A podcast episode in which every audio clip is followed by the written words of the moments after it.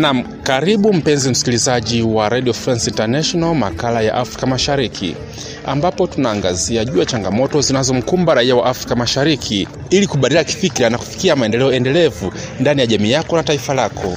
Msikilizaji, leo tunaangazia juu ya vipaji kwa vijana, ambapo vijana wamejiajiri kupitia vipaji vyao, na kama watakavyoeleza, wameweza kufaidika na waendelea kufaidika, na wanahamasisha vijana wengine waweze kuungana nao kwenye vipaji, lakini pia waweze kupata watu wa kuwaunga mkono katika vipaji vyao. Mimi ni Julian Rubavu, Radio France Internationale.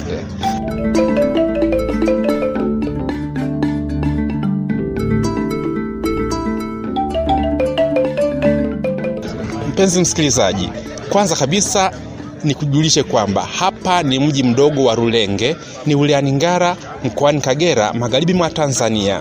Kijiografia, wilaya ya Ngara ni mpakani mwa Tanzania, ambapo Tanzania inapakana nchi za Rwanda na Burundi. Sasa hawa ni vijana ambao wana mila tofauti, tamaduni tofauti. Kwanza wanajitambulisha, historia yao, wameanzia wapi na wanaendeleaje na wanatarajia nini hapo baadaye. Tuanze na mmoja mmoja. Unaitwa nani? Kwa jina naitwa Jackson Mgisha, ni meneja wa kikundi cha JM Crew. JM ni nini? JM Crew ni kikundi ambacho nimekibuni mimi, naitwa Jackson Mgisha. Kwa hiyo ni J ni, ni Jackson, M ni Mgisha. Okay. Na mwingine? Kwa jina naitwa Amri Saidi, mwanakikundi wa JM Group. Karibuni sana. Asante.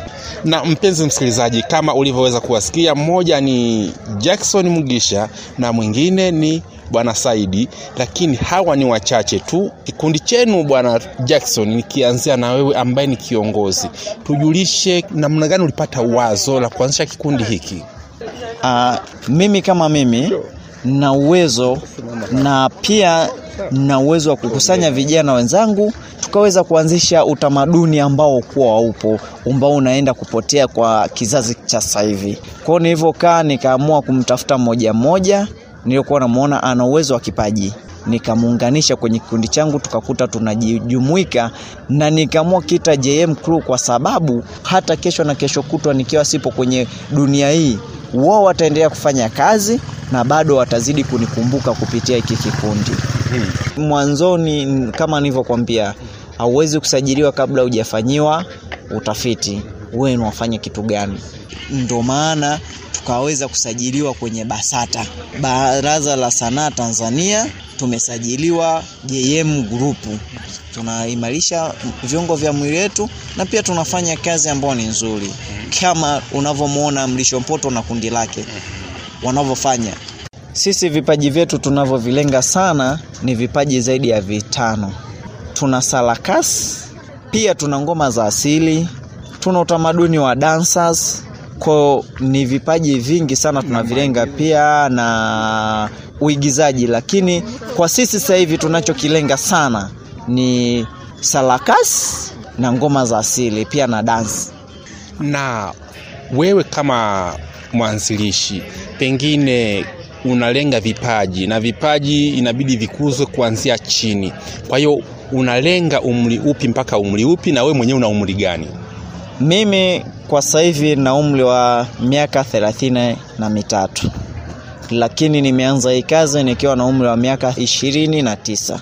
Vipaji ambavyo navilenga, nalenga vipaji ambavyo kuanzia miaka mitano mpaka miaka arobaini. Mpenzi msikilizaji wa Radio France International, kama nilivyokufahamisha hapo kabla, tunaangalia vipaji vinavyoweza kuendeleza vijana na vikatoa ajira kwa vijana. Na hapa vijana kama wanavyoeleza vijana wa Rulenge wilayani Ngara, magharibi mwa Tanzania, ni vipaji vya sarakasi, ngoma za asili na dansi za kizungu na za kiasili pia na mengine. Bwana Saidi, wewe ulipataje wazo la kujiunga na JM Group? Ah, mimi wazo nililopata, Jaki alinifata baada ya kuona kipaji changu ni sarakasi, akawa amenifata kwamba nijiunge kwenye kikundi chake, nikawa nimemwelewa mpaka sasa hivi. Tunamshukuru Mungu, kikundi kipo salama. Umejiunga lini? Kuna muda gani?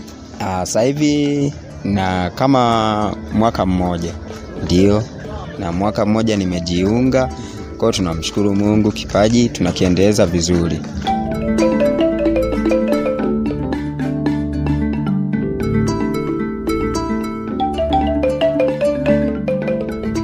Mpenzi msikilizaji wa Radio France International, baada ya kuongea na bwana Jackson, mwanzilishi wa kikundi, na bwana Saidi, mmoja wa wanakikundi, sasa kuna bwana dogo hapa bwana mdogo yuko hapa. Eh, wewe unaitwa nani bwana? Naitwa Matus Deus. mm Matus Deus, unafahamu hawa vijana ambao wanaendeleza vipaji mbalimbali vilivyovieleza hapa? Ndio mimi mara ya kwanza niliwaona wakuwa wanatoa hapa, wakuwa wanaonyesha vipaji vyao, na siku hiyo watu walikuwa ni wengi sana, walifurahi.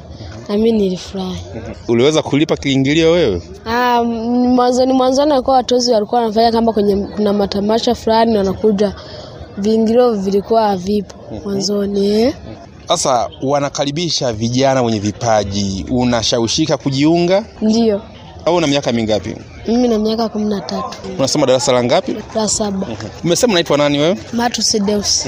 Unashawishika kujiunga au watoto wenzako wameshajiunga hapo kutoka hapo shule ya msingi? Ndio watoto wengine wameshajiunga, mimi ndo bado. Tupe mfano pale shuleni wanafanyaje wale watu ambao wameshajifunza kwa Gem Group? Kwa mfano wazazi wanapokuja pale shuleni, kuna kikundi kinakuwepo, mwalimu anawatayarisha, anawaambia waje waoneshe kabla mkutano wa shule haujaanza, au kama labda wananiliwa la saba wanahitimu, wanakuwa pale na wazazi wakiwepo na zawadi zinatolewa kwa vipaji vyao. Nirudi kwa bwana Jackson ambaye umeanzisha kikundi hiki. E, tuambie pengine kama alivyoeleza huyu bwana mdogo hapa, ameeleza kwamba kuna watoto wa shule wamejiunga pa, wamejiunga au wamefundishwa na kikundi chenu na mpaka sasa hivi wanafanya vizuri pale shuleni. Umewezaje kuingia pale mpaka ukapata hao watoto? Ni vigezo vipi au ume, umefanyaje mpaka ukawafikia na ukaweza kuwafundisha? wengi wao wako shule za msingi, wengine wako sekondari. Nilichokifanya niliwafuata wazazi wao, nikaongea nao, pia nikaenda kuomba kibali kwenye shule zao. Kwa hiyo nilizidi kuwafundisha, ndo mambo ambayo wanaonyesha shuleni nayowafundisha, na pia tuna muda ambao nautenga kwa ajili ya wao kuwalipia tuition kwa ule muda tunaopoteza tupo kwenye mazoezi, na pia najitahidi sana, kama mtoto ufanye vizuri darasani, hauna nafasi kwenye kikundi changu cha JM Crew. Bwana Saidi, mpaka muda huu umesema umejiunga mwaka mmoja uliopita mpaka sasa hivi, ni mafanikio yapo umeweza kuyapata kutoka kwa JM Group? Mafanikio yapo, mafanikio yapo kama tunanunua sare, uh, tushafungua akaunti kwao. kwenye kikundi, mmoja akiumia kikundi kinajua kinajua kinamtibuji. Ndio, hayo ndio mafanikio yetu. Katika kuhitimisha, bwana Jackson, ni changamoto zipi ambazo kikundi chako kinapitia na pengine mungependa nini kifanyike kwa wadau ambao wanasikiliza ndani ya Tanzania, nje ya Tanzania? Ah, mimi changamoto napitia nyingi sana.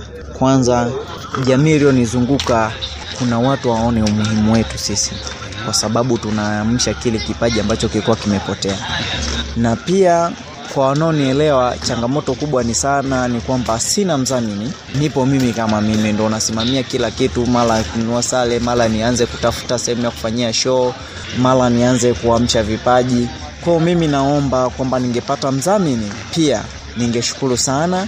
Atuzamini Bado tuna mapungufu mengi sana mengi sana, kwa sababu hatuna vifaa vya mziki, hatuna vifaa vya mazoezi, sare tulizonazo ni chache kutokana na mimi nilivyo, maana mimi na kipato cha chini sana, sio kwamba na kipato cha juu.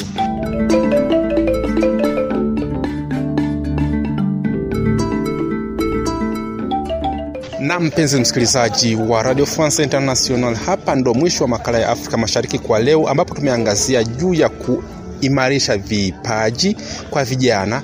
Vipaji hivyo vinajenga ajira, vinaimarisha mwili, vinaimarisha afya, lakini pia ni ajira. Tukutane juma lijalo. Mimi ni Julian Rubavu, Radio France International.